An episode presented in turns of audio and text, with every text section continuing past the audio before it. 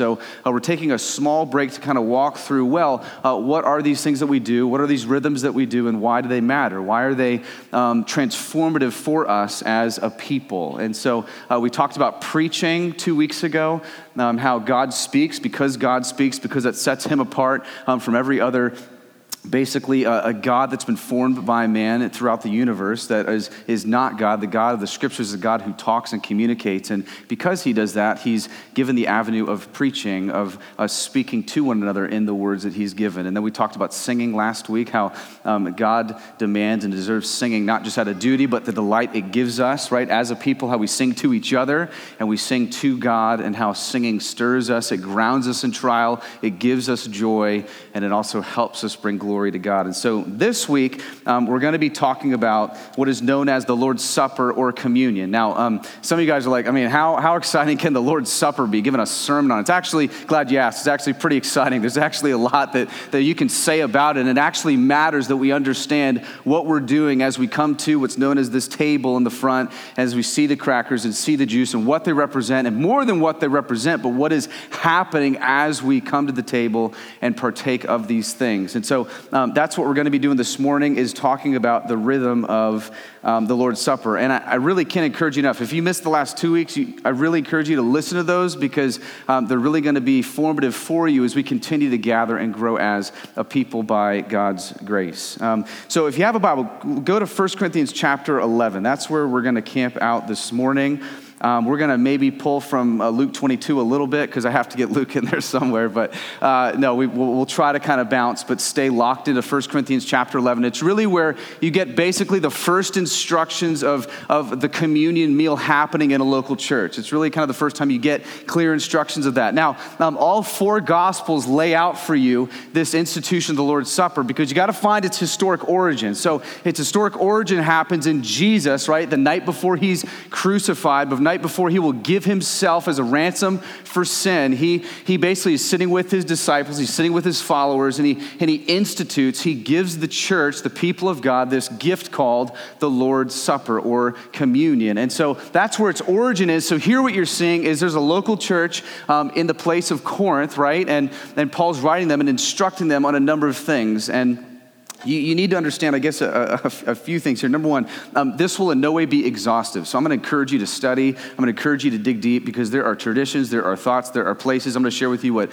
we believe, what we see this as, and then let's continue to roll and dive and dig into the, the, the profound mysteries that are everything that God gives His church. So the preaching sermon, it's not everything I could say, and singing last week, it's not everything I could say, but I hope that these are the most important things we could say and look at in relation to the rhythms that we do as a called people people. So um, as you get to 1 Corinthians chapter 11, you're going to head to verse 17, and um, let me just help you understand why um, Paul is, is writing them, is because number one, um, the Lord's Supper or communion, Eucharist, however you've grown up understanding it or hearing it, um, this is something that Jesus gave basically and to very simply yet profoundly say, I want this on the forefront of your minds right? I want my death and my crucifixion, all that I did for you, my broken body and shed blood, to be what remains in the front of you, right? Every time you come together, every time you walk and think and live, right? The gospel is something that we want to see and we want to remember. And, and here's why he's helping correct the church of Corinth they're not batting a thousand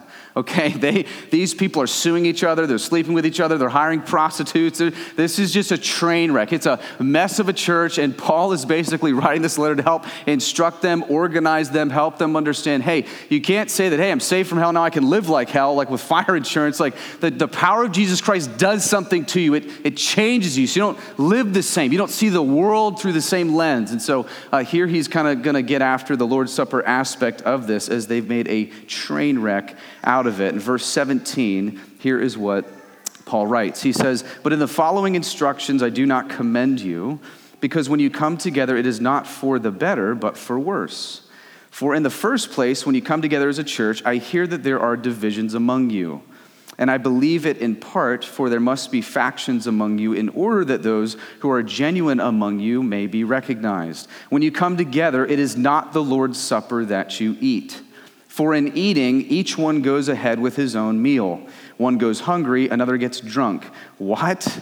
Do you not have houses to eat and drink in? Or do you despise the church of God and humiliate those who have nothing? What shall I say to you? Shall I commend you in this? No, I will not. Okay, so, so Paul just basically rolls out right away and says, hey, w- when you come together, you're not even eating the Lord's Supper, you're basically making a mockery of it. Okay, this is just turned into a mess. Everything that I'm seeing here is not at all what God gave and what Jesus gave and designed for the church when He gave it. So there's no unity, there's no love. You're chasing not after Jesus, you're not remembering Jesus, remembering you and walking after your preferences, walking after your sin. There's no examination, there's no seriousness at all about what's happening here. And so um, as He's rolling through this, he shows you that basically, Lord, something is, is not so much something you do with your hands, it's something you do with your heart. Okay, and, and here's basically how you got to understand what's happening here in this context of, of the church at Corinth. Um, they're mixing it with their dinner. Okay, now some of you guys are like, well, what's the big deal? I mean, they're mixing it with their dinner. And, and when you understand meal, some of you guys are like, this is all there is. Like, this isn't a meal. This is removing that, th- this is what's happening. They're taking the, the good, godly institution of the Lord's Supper and basically integrating it with pagan practices of the day and all their ideology. So, so you've got what would happen in their day in Corinth is all the rich people would have these big fanfares, these big parties with music, and they'd hire prostitutes for everybody, rampant sexual immorality, rampant sin. And they were basically integrating that into their time together as they came together to eat bread and drink the cup and observe the Lord's Supper, right? So, so Paul's going, you're debasing this. Like this is a straight mock mockery of what Jesus gave to the church. You don't, you don't do this so that you can just do what you want in your sin. You do this to remember that Jesus saved you from your sin and enables you to live differently and new as a Christian. And so here we see these people just going crazy to where it's turning into happy hour, right? I mean, can you imagine? Like, hey, took communion today, and everybody drives out of church at Bergen, five accidents on 17. Hi, where were you this morning? Church. Oh, great, great witness, right? Great testimony. I was at happy hour on 348 Evelyn Street. That, that's not what Paul ever intended or Jesus ever intended here. And so um, you see all this craziness happening. Paul's basically saying this is not love, this is a circus. This is silliness. This is not sacredness. This is not life giving worship. This is ritualistic routine that has led into continued sin and rampant sin. So Paul's basically saying, Why do you do this? Why are you showing favoritism? The, these wealthy people are showing up eating all the food, drinking all the wine, and the poor aren't even getting any. You're equally sinned and fallen, yet equally loved by God in Christ, and yet you're doing all of these things that don't mark you as a gospel people. So Paul's going to instruct them here verse 23. He says, For I received from the Lord what I also delivered to you that the Lord Jesus, on the night when he was betrayed, took bread, and when he had given thanks, he broke it and said, This is my body, which is for you. Do this in remembrance of me.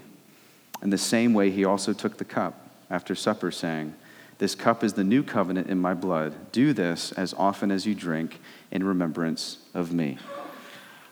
So he says, hey, hey, Corinthians, let me remind you of a couple things when you get together as the church. Because when you're coming together as the church, here's what you were doing. Okay, let me, let me straighten you out. Let me recalibrate you. Let me restructure you in the ways to understand the institution of the Lord's Supper. And um, here's what he does he basically restates Luke 22. You can go back to Luke 22 and see that he's just taking exactly what Jesus has said when he instituted it with his followers, with his disciples and he's showing you not only the historical origin when Jesus gave this, but he's showing you Jesus is the focus. Okay, so, so listen, if you don't get anything but this, this is huge.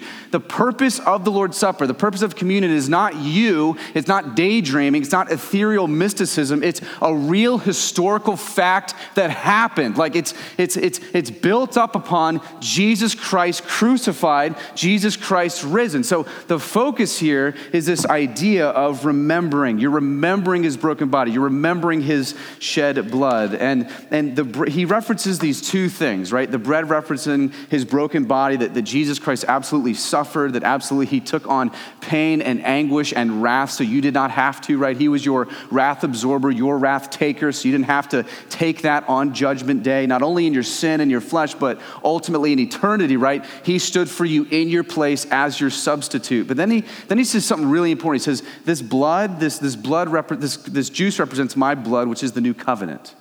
Um, So here's what you're seeing. Here's what you're remembering is, is if this all points back to Passover and basically the, the sacrificial system that Jesus instituted. And, and if, if you don't have a, a, a big church background, you're fuzzy with your memory, it basically is God comes to this guy Abraham and he says, Hey, through your descendants is going to be this nation. And this nation is going to be so big and so great. Not that they see you as great, but they say me is great right? They're going to see me as their God being awesome, as glorious, going, man, that's the true God. The God of Israel, that's the one true God. Not all these gods that we make with our hands, not all these wooden carvings, not all these gods that don't speak and can't interact. No, their God is real. He acts, He affirms, He talks, He communicates. And as this happens, as that forms into the nation of Israel, there's famine that just hits the land, and then they get stuck in being uh, trying to find refuge in Egypt. They get into slavery, and then you got all these pharaohs that come and go, right? Good ones, bad ones. It ultimately comes to this guy who's super bad, super oppressive, hates the people of God. Really starts, really is committing the fundamental sin of the universe, which is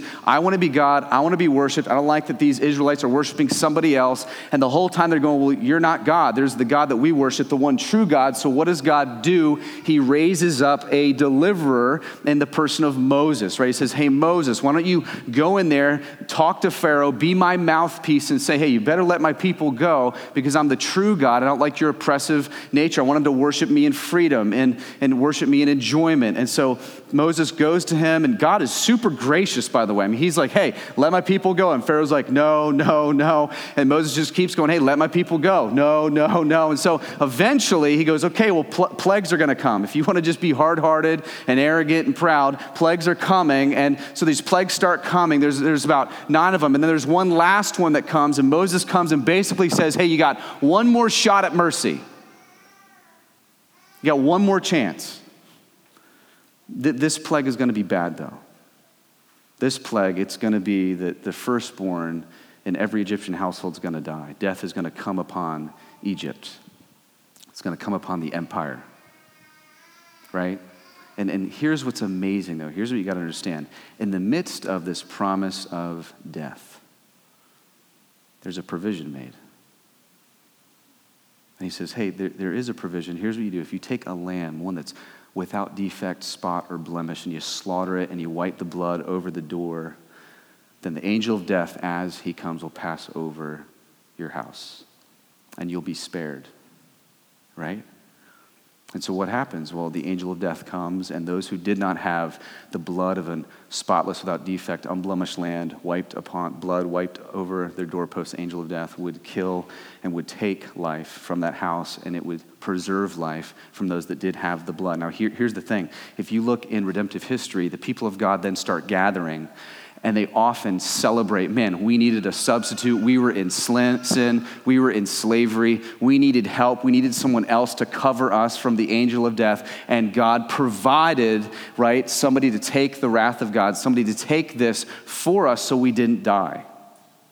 Amazing, right? So, so as you got these people celebrating, as you got these people just, you know, all in arms because of what God has done, this all points to ultimately, it was not an end to itself. So you've got the sacrificial system that is instituted following the Passover, which is, hey, you're going to keep doing this. You keep offering sacrifices of your best because the shedding of blood is necessary for the forgiveness of sin. Hebrews 9 points back to that. Now, here's why they're doing it not because God needs sacrifices, not because God needs the shedding of blood. It was all about what it taught right? If you think about blood in general, blood is heinous, blood is gross, it stains, it smells. It was to show you how scandalous your sin is in light of a holy God, and only through the removal of it, through a perfect, unblemished, spotless, holy object, substitute, person to appease what is there. Only then can you be freed and passed over. And so here you have the people of God celebrating the Passover lamb. Now, what happens? We learned in Luke. What happens? Jesus shows up, pretty awesome. He enters the scene, right? Born of a virgin. You got John the Baptist yelling out, hey, he sees Jesus. Hey, this is who? The Lamb of God who takes away the sin of the world. What's he saying? Hey, there's your Passover lamb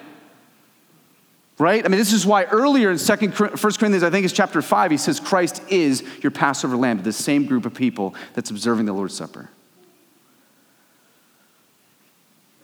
He's here, he's come. His blood is shed so the wrath that is towards you from a holy, righteous God can pass over you. And this is what this is representing. This is what this is showing us. This is what this is reminding us of that we were in sin, that we were in slavery, that we deserved death. And yet death can pass over us eternally. And so here's what's going on. At the Last Supper, Jesus is basically saying, and Paul is basically restating this My blood that will be shed tomorrow is the blood of the new covenant. He's shutting down the altar. He's shutting it down. I don't need goats. I don't need lambs. I'm going to be it. And my blood is going to be the blood that is necessary, which is why Hebrews will say Christ died once for all. He is our high priest. We have access to God through him. And so, here what we do, and here's where you have to land. Paul is basically saying when you take the Lord's Supper, here's what it is very simply it's all about your sin and Christ's broken body and his shed blood that allows it allows God to pass over your sin. That's what it is. Very simply. So, here's what he says. He says that's to be done through number 1, this thing called remembrance. This thing called remembrance, right? And, and let me just say this this is an active remembering.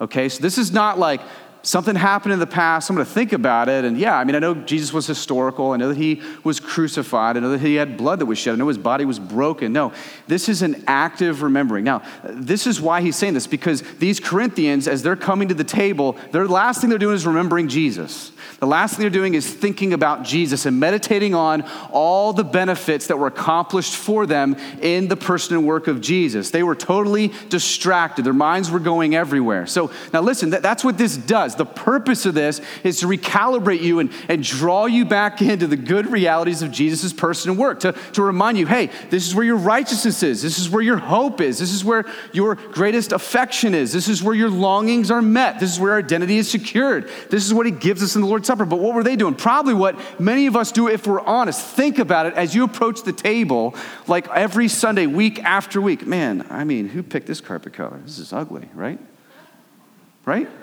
Oh, wow. Um, I wonder if the matzah's stale. Stale last week.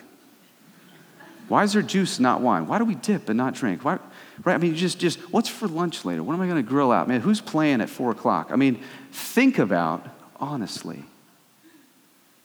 your mind is everywhere, but on broken bodies, shed blood, wrath of God passing over you. He's saying that this isn't a time to daydream. This is a time to actively set your mind on a historical reality that is true for you if you are in Christ. Benefits that are yours. So let me give you a visible gospel. So every time you take it, you're confronted with that reality and you're able to celebrate and revel in that truth. Do you do that? Now, he's going to, in a little bit, we'll get there, he's going to show how serious it is if we don't. The mockery we, we can make of Jesus. So, this is you actively setting your mind on Good Friday to Easter. It's a reminder that this is real. Real blood was shed a real body was broken, God incarnate. And the one who actually shed his blood as the Passover lamb, the one who actually broke his body, is the one who watches you take. He's actually literally watching you observe this. Let me add to this remembering piece. It's not just this physical remembering where you're doing something, it's totally spiritual. Totally. Now, here's why, here's why this piece is important. Um, if you are not a Christian, by the way, if you're not a Christian, man, we love you. We're thrilled you're here. And by the way, in the early church, it got this weird perspective that there was, was some weird, like mystical, ethereal, in a dark room, eating people's flesh and blood. Like, that's not what we're doing, okay? So if you're like, man, oh, I didn't know they were going to be doing this, like, listen, nothing to be embarrassed about, nothing to be weirded out by. We're actually, we love that you get to watch and witness a people celebrate a good God that forgives sin. So, so here's what's happening though. If, if you're not a Christian, and that's okay, you can just honestly admit that with integrity in your heart. Um, here's the thing you can do everything physical in this. Right? You can remember, you can eat, you can drink. Right? You can remember that Jesus did something. And you can even partake in the acts. But, but here what Paul is getting at is this is a this is not just a this is not just a physical remembering, this is an actually deeply spiritual remembering. So here's what I want to kind of do. Um, many of us have grown up in various traditions as to how this was observed, how this was taken, what this means. So I want to kind of clear the air and help you understand what we see this as, what we believe this is. Um, and if you want help, if you want to dig deeper, Wayne Grudem's really good. He helped me kind of just easily flesh out all the different types and ways that this thing kind of funnels itself out. So, so here's the first one. Uh, the first one is historically there was a, a teaching called what's transubstantiation. Now, if you come from a Catholic background, you're deeply familiar with this. You were probably taught this. This is that these elements, the, the juice and or the wine and the crackers, are literally and actually the body and blood of Jesus Christ. Okay, so when you're coming to the table, you're actually physically eating and partaking of Jesus' body and his flesh. Now, in the early churches, got this crazy thing that, man, there were cannibals, right? Eating people because it was literally his body, literally his blood. And in a sense, we are even possibly re crucifying Jesus again through that. And, and that theology actually continues to flow in that you receive a means of grace. Now, we believe in that, but very differently. So, so, first, in the transubstantiation sense, is this means of grace is actually that as you literally eat Jesus' body and blood, you're actually receiving salvation. That you're actually receiving and being made right with God through the act of communion, which is something we do not believe. So, there's a means of grace that follows in this understanding of transubstantiation. Uh, there's another position known as consubstantiation. Now, if you come from a Lutheran background or an Anglican background, um, this is you don't believe that they are literally the body and blood of Jesus, but you believe there's a real kind of mystical presence that surrounds, maybe in and under, and the language is really hard to follow in my mind. Like that, that he's in there, but he's not in there, but it's like real, but it's mysterious. Okay, that's kind of like what that is. So we're not going to go as far as to say it's actually his body and blood. We're not going to go as far as to say that it's just mere symbolism, mere remembering, and you kind of land in that area, okay? So if you're Lutheran or Anglican, that's kind of where you are. And then there's this guy uh, named Zwingli. I'm not even going to try to pronounce his first name. Uh, he, this is basically if you've got a Baptist background um, or you come out of maybe a Pentecostal background, this is you. Um, this is just merely symbolism. You're just simply remembering something that happened. No real spiritual anything happening, no real spiritual presence. So here, um, we believe what is more of what the reformers or the Presbyterians would believe. It's kind of uh, in the middle of uh, Baptist and consubstantiation. And, and here is what, and then I'll give you reasons for that. Um, it's not that we believe we're literally having Jesus' body and blood, but that he is present.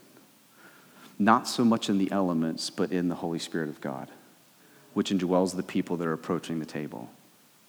So here's what, here's what um, this means. And so when Jesus says, This is my body, this is my, my, this is my body broken for you, this is my blood shed for you, um, here's what it's saying. We, we take that more figurative than literal, but it doesn't release us from the spiritual depths of what is happening. So let me just help you understand this. Jesus often will say things that are figurative to get a, a theological point across, right? He, he talks in metaphors, he talks in similes, he talks in modes of talk that help you understand some deeper realities based upon something that's not to be taken literal, right? Some people call it figurative literal. You can call it whatever you want, but here's some examples. He says, I am the vine. I'm the fruit of the vine. Well, that doesn't mean Jesus walks around, he's got, you know, just uh, different types of uh, apples and oranges falling out of his body, okay? Um, he says, I am the door. That is signifying he is the only way to salvation. The only way someone can be saved, the only way someone can be made right with God is through entering the door that is Jesus Christ. This doesn't mean if you lift up his toga, you're going to find hinges, right? Um, you've got this other, I'm the bread of life, right? I'm the bread of life. It's signifying, showing that, man, you taste me, you have me, you are satisfied. You can eat from everything else the world has to offer, and you're going to run the merry-go-round of insanity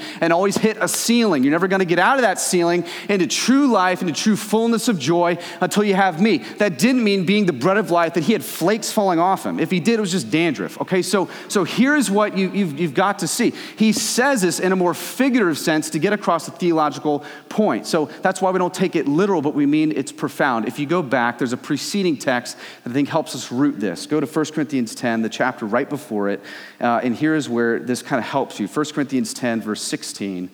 Um, he's talking about the worship of idols, people t- taking part in sacrifices at an altar, um, what, what's right, what's wrong, Christian freedoms. And here's what he says. I want just to look at verse 18. He says, The cup of blessing that we bless, is it not the participation in the blood of Christ? The bread that we break, is it not a participation in the body of Christ? Because there is one bread, we who are many are one body, for we partake of the one bread. Consider the people of Israel are not those who eat the sacrifices participants in the altar? Here's what I want you to see the word participants is the same word for partake in communion. So, what is Paul saying? Paul is saying these people that killed these animals and participated in this altar, they weren't eating the altar. They were enjoying what was put on the altar. They were enjoying the benefits of what it was accomplishing. There's this idea of nourishment happening here. So, so here, as the sacrifices are killed and worshipers ate, he goes, You're not eating the altar here, you are enjoying what happened on the altar. So, as we come to the table, it's more than just looking back, and yet it's not physically eating or re crucifying Jesus Christ. It is as Hebrews says, Christ died once for all. So as you come, you are receiving grace. Not in the Catholic sense, in receiving salvation and being declared righteous. You are receiving, you're being nourished by all the benefits that are yours in the gospel of Jesus Christ. Like you're by faith grabbing hold of all those things, going, It's mine. You're being nourished by that. Your faith is being bolstered by that. There is spiritually, absolutely something happening as you fix your mind on what has taken place for you, for your past, present, and future sins that Christ did for you that is historical, that is actual, that is real, that you had wrath hanging over you, and the Passover lamb enabled it to pass over you because he shed his blood that was perfect without defect, spot, or blemish in your place as your substitute, died the death, rose again, so you can come to the table and be nourished by that. So if you're discouraged, if you feel condemnation, if you feel shame, if you feel guilt, if you feel self righteous, the table table is here to say, hey, everyone's righteous because of Jesus and his broken body and his blood shed, and nothing that you do, you can't boast in it, you can't brag about it, you can't bring any fame to yourself because Jesus did it once for all. So, are you nourished by that when you come to the table? Are you thinking about that? Is your mind placing itself there? It says, by faith, eat that. By faith, be nourished by that. That's what Jesus is saying.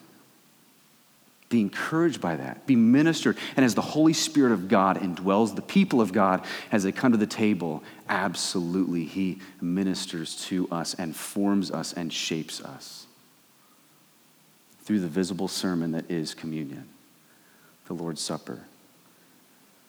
So it's, I heard a pastor say, and I don't remember who, but it was really good. There's a spiritual eating underneath a physical eating that, yeah, you're physically eating, but there's a spiritual eating happening underneath all of that. That's why, guys, um, just so you understand our heart on this, why after the sermon every week, there's a different focus. I don't know if you've noticed that, if you've been coming for a while. The sermon will land and it will apply itself at a different facet of the gospel every week, and we bring that into a thread of the table because I want you to see the innumerable, the incalculable promises that are yours in Christ, that the facets of the gospel are so many, so widespread. You can't just enjoy one and only one for the rest of your life. That all that you're receiving in and through what is the Lord's Supper, the facets are incalculable. So as you come to the table each week, you're reminded of a different aspect. You're nourished by a different aspect all satisfied, all secured in Christ. Which is why 1 Corinthians says all the promises of God are yes and amen in Jesus. But there's something else that he has for us. Verse 26 it says, For often as you eat this bread and drink the cup, you proclaim you proclaim the Lord's death until he comes. Whoever therefore eats the bread and drinks the cup of the Lord in an unworthy manner will be guilty of profaning the body and blood of the Lord. Let a person examine himself then, and so eat of the bread and drink of the cup. I love this. It's not just private, it's public proclamation. That's why it matters corporately that we do this. We're proclaiming something, we're telling others we believe in something, that we're nourished by something. This is awesome. I love this. It's this, this public act of worship. We proclaim him publicly. That's, that's why I said, if, if you're in here and you're going, oh man, I, I didn't know they were going to do this. Man, this thing is so weird. Man, we love you're here. We love that you get to see a public display, a public proclamation of people that say, man, we love confessing sins to God because he is gracious to forgive us our sins. We love to walk in rightness with the God of the universe because he's wired us that way. And we know that God appeased himself in a sacrifice of Jesus to allow the wrath to pass over us. You see people that are, that are content and, and satisfied in a God who gives them generously of himself. So we have fullness of joy and fullness of life, who frees us from enslavement to sin. So we want you to see that. We want you to understand that. So this is a public proclamation. And then he says, For as often as you eat this bread and drink this cup. Doesn't say every week, doesn't say every other week. There's freedom here. Lots of people do it differently. Some of you guys came from churches where, man, it was like I don't know, once a year. Some of you guys came from churches once a month. Some, you can fall in the same routine rhythm no matter when you do it. Here, our heart is we want to confess, we want to examine, we want to remember, we want to cherish as often as we can. Because Jesus gave it to us. We want to see that visible reminder again. So here, our regular rhythm is normally every week, where we come to the front after the service, after examination, and we take of the bread, take of the cup because it recalibrates us. This is where my forgiveness is. This is where my hope is. This is where my righteousness is. This is where my refuge is. But then Paul shares a sobering word. this is weighty. Yes, it's an act of remembrance. Yes, it's an act of proclamation. It's public, it's not private.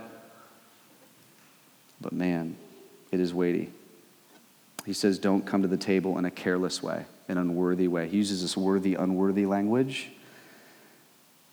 So, what that means is here, here's very simply this is an unworthy way. If you're a, a person who says, Man, yeah, I profess Jesus because I don't want to go to hell, but then I love living like hell, I don't repent of any sin, I'm in outright rebellion to God, that's an unworthy manner. If you're someone who's not a Christian, I'm going to define what that is in a minute, that's an unworthy manner. If you're a person who's like, oh man, this is just like the bread part of the show, I'm going, that's unworthy. It's an unworthy manner. He says, if you do it in an unworthy way, you're making a mockery out of what Jesus did. So Paul says, examine yourself. Lord, you know my heart. Lord, you know my mind. Lord, you know my life. Show me where I need to confess. Show me where I need to repent. Show me where you are not God and other things are God. Show me the secret sins and spaces in my life that I don't see. Search me, O God, like the psalmist. Know my heart, test me. See where I need to confess, repent, enjoy you. And he goes on to explain this in verse 29, what this, this whole idea of unworthy. For if anyone who eats and drinks without discerning the body eats and drinks judgment on himself. That is why many of you are weak and ill, and some of you have died. I don't know if you've ever read a passage on the Lord's Supper just read this one. Don't, you don't need someone to preach it. People were taking an unworthy manner, and so God was taking their life. Some of you have died. But if we judged ourselves truly, we would not be judged. But when we are judged by the Lord, we are disciplined so that we may not be condemned along with the world. so Paul says if your attitude is, eh, you can't judge me, well, Jesus is going to judge you, and that's far more terrifying. And evidence that he has judged you is that people have died as they're coming to the table. People are getting weak and ill because they're coming in an unworthy manner, going, I don't care about him. I don't care about my unrepentant sin. I don't care about what Jesus really says. I don't even identify with him. He's not even my allegiance. He's not even my Lord. So I'm going to, I don't know, this is the time when you come up and take. I'll just take two. And people were becoming weak and ill. People were having life taken from them. This is weighty, weighty, weighty stuff. I mean, can you imagine? Imagine if you're in line coming to the table and the person in front of you just falls over. I'm going to go back and pray some more. right?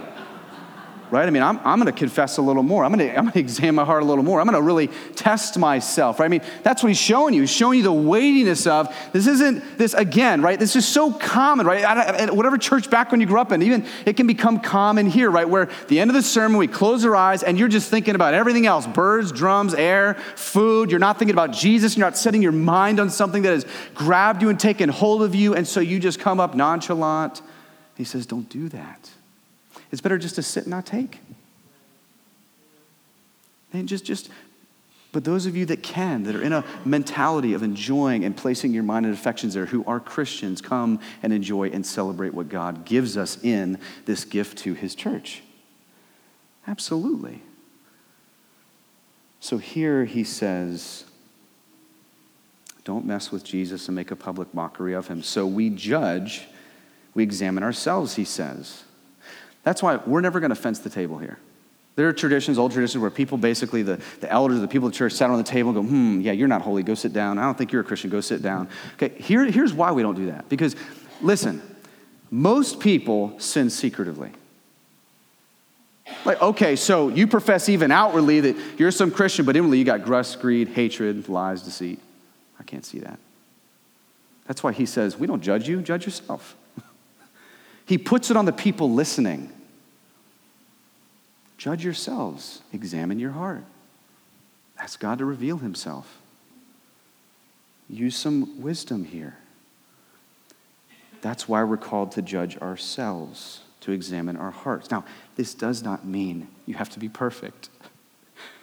This exists because you're not.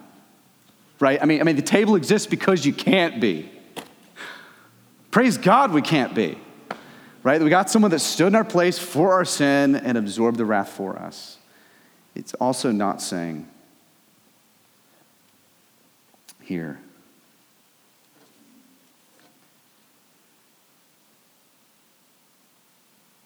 Um, I totally lost my train of thought. I'm just so excited about this. Um,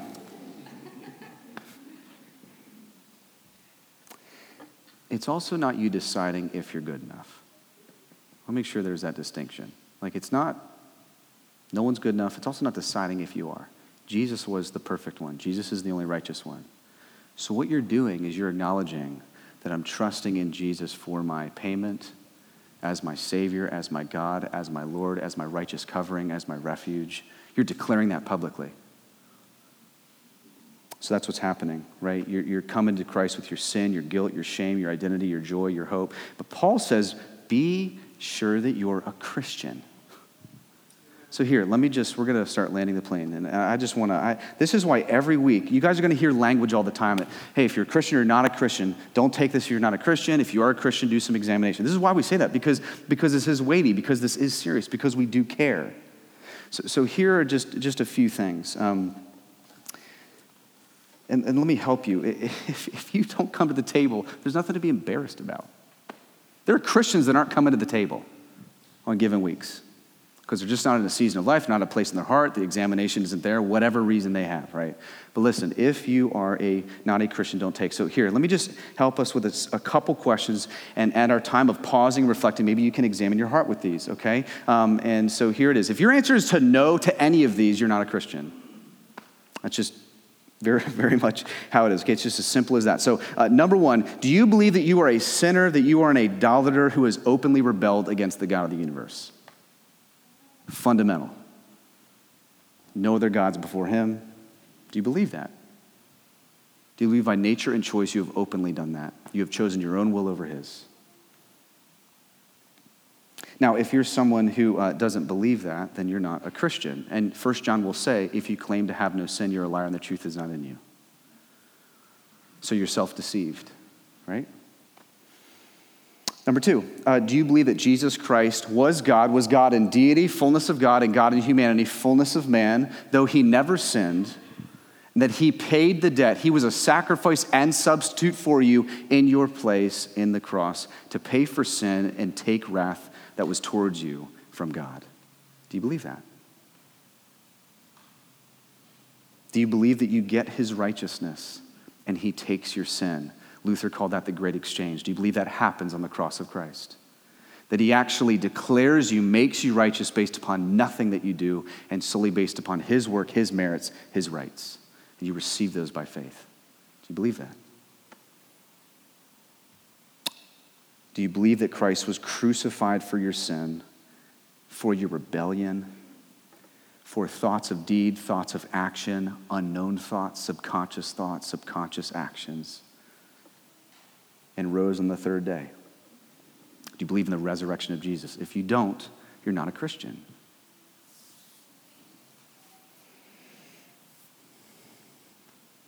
And, and hear me, because I talk to people a lot. If your answer is to no to any of those, those are kind of the non negotiables, then you've created something that's not historical and not orthodox. Like, I don't know where that's coming from or where you've made that. So those are the non-negotiables. Okay. Now, now there is another one I would ask, although I wouldn't be as strict on this one, um, because I think maturing as a Christian now works differently for, both, for, for many people. So, but hear me though. You, this is called sanctification. Just get two big words if you're new to Christianity or or not a Christian: justification and sanctification. So you can't even get on the road to sanctification unless justification happens. Okay? So, so justification is you being declared right before God based upon the sacrifice of Jesus Christ alone. He declares you, He says, You're righteous. I see you as the righteousness of my Son. That puts you on the road to growing and maturing in the image and likeness of Jesus. Now, sanctification happens differently for everybody. Now, I don't mean it's for everybody, not a trajectory at least of north, where there's at least a, a trajectory of becoming more like Jesus. I'm not saying there aren't struggles or weakness or doubts or challenges, but I'm saying at the end of the day, there's a genuine hatred for sin, a genuine love for Jesus, a genuine submission to his will that moves you progressively, making you more into the image of his son. Okay, so, so here's why I'm going to ask this other question that's not a non negotiable justification question, but a more sanctification question. And this is why I'm, I'm not going to ask you if you love Jesus, okay? Because I know we're asked that a lot. So, but, but, but love is so tied into the, the, emotive state too much, in just my opinion. Now, there does need to be affections. There does need to be love. Jesus says, you know, love me. If you love me, you obey my commands, right? So there is love. But, but here's, here's what I'm saying is, is I think sometimes it's too tied to affections. So here's what happens. Some of you guys, if you hear me say, hey, do you love God? Do you love Jesus? You're immediately heading back to youth camp on Wednesday night where we chant 72 times the same worship song over and over until everybody comes and rededicates their life, right? Now that's a that's a beautiful situation. That's a mountaintop experience that you're going right back to that goosebumps, fuzzy, fuzzy. Oh, I felt his presence. I think that's when. That's fine. Those are great moments. But here's the thing, guys. I want you to understand nobody walks in that constantly. Like, you're not going to read anyone in the Bible who just constantly walks on the cloud floating with no dark nights of the soul, no wrestling, no despair. They're constantly what the Puritans call holy sweat. They're clinging to Jesus, clinging to the gospel, going, God, help me, help remind me, help walk with me, help sustain me. Man, I'm, I'm discouraged. I'm having a hard time. I'm, I'm having hard thoughts. Would you bring me back to who you are and what you've done? That's why the gospel reminds, fashions, sanctifies us daily. So listen, if that's you and you've never had dark nights, wrestling, anguish, you're the first one. If you're a Christian. Honestly. No one in the Bible walked that way. I'm not saying there's not joy, there's not delight. I'm talking in this emotive kind of place we kind of pigeonhole ourselves. So here's the question I want to ask you is are you serious about following Jesus? That's what I'd rather ask. Is there a genuine desire to submit to Him? To submit to His will, no, no matter how hard that will might be? Is there a genuine, growing submission to Him, His will, His desires, His goals? Is there a genuine hatred for sin in your heart? At all? Is there a genuine, just, man, I, I don't like this, I hate this, I know it offends Him? I want to rid myself of this sin, these residual effects of the fall. I want to continue to lean into and pursue Jesus above that. I want to enjoy Jesus more than that. Are you serious about following him?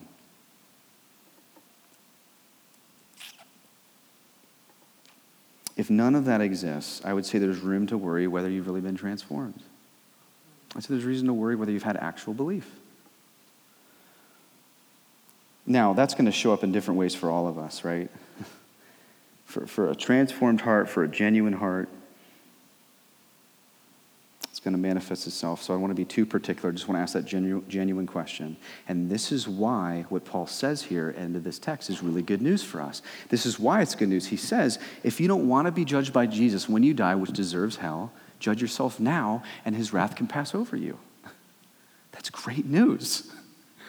You can judge yourself now honestly as an idolater, as a rebellion against the God of the universe. I've committed cosmic treason. I'm a glory thief. I've wanted glory for myself. I don't want Him to run my life. I don't want to submit to what He has for me. So, if that's you, if you can acknowledge that and then realize that Jesus is the only pathway to that, that He's the only champion that's going to stand for you in your place on Judgment Day, that if you've got Him, you've got everything, then you can be glad and rejoice and embrace even today the gift of salvation. You can have Christ now. You can have mercy now. You can have forgiveness now. You can have righteousness now. You can have hope, identity, security, refuge now. You can have that. He says, so judge yourself. Honestly, examine yourself as a sinner and trust in Jesus to cover your sin and live your life as a new Christian. Praise God. So here's what we're going to do for a few minutes. We do this at the end of every service. And he, let me just say, um, every week we give some space for this. And, and I realize the issue is that we're confronting something every week, and that's that we're a culture that hates to press pause. Right? That's why we all love entertainment. It just distracts me, takes me away from awkwardness. I don't turn on the TV, put on some music. I don't talk to me. So that's why every week we, we like to press pause. Right? In between the sermon, before we respond in song, as we take the Lord's Supper to reflect, to dive deep, to dig, to consider. Examine me, God. Expose me. Lay me bare. Because here's the thing if you don't ever take time to do this, you realize you're robbing yourself of the joy and depth of intimacy that Jesus desires with you. Like, if you don't give yourself space for this, man, this is, you're missing out. You're robbing yourself. And so we're going to take some time just to t- press pause and enter the sacred space and consider. And, and that's why Paul says this takes work, it takes active remembering. It takes active thought. God wants to minister to your heart. And listen, I know some of you guys are going to, you're going to go so crazy, you just want to text somebody. Or, I don't know, beat everybody out in the parking lot, you know, get my car. I don't know what it is. You're going to be tempted to do that, right? Your kids will be fine. No one's tasing them in Bergen Kids. Like, like we can just leave them, right? So, so here, take time. I mean, just examine Enter that space. You and God, man, holiness and unholy. And, and what Christ has done for you. And don't rob yourself of that joy. So here's what I'm going to give, I'm going to give you three questions. I, I don't really ever do this, so I thought it'd be helpful. Right on the screen for you to consider during your time. Now, if you're here and you're not a Christian, you're not quite sure what to make of this, there's no shame in that. Use this time to say, God, reveal yourself to me. God, show me who you are. If you're God who's real and you're God who exists, He's revealed himself through the preaching. He's re- revealed himself. He's going to reveal himself through the proclamation of singing, the proclamation of the visible gospel. But say, God, God, help me.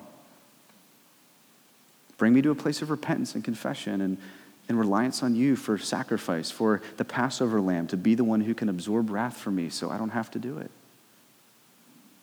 And if you're a Christian here, here's the three questions on the screen. Um, what sin needs to be confessed and repented of?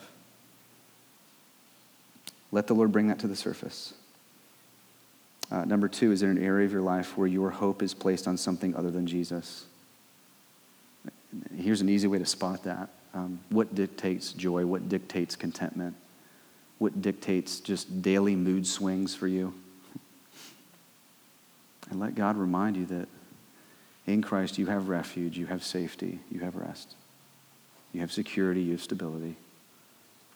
And then finally, um, are you serious about following him? Ask yourself God, show me, am I serious about humbly walking and submitting myself to your will in decisions and actions and obedience? Not just in my feelings. And we're going to examine, confess, repent, and then celebrate that Jesus covers our sin, that he's our Passover. And let me say, um, for the Christian, communion is something so serious but it is also something so joyous. I, just want to make sure you hear that. Like the early church, when they celebrated the Lord's Supper on Resurrection Day, right? I mean, it was a time of celebration. He's our Passover lamb. So, like, it's not a funeral. Like, you're not coming to the table like someone died. He's not dead. Like, he rose. Like, you've been given new life.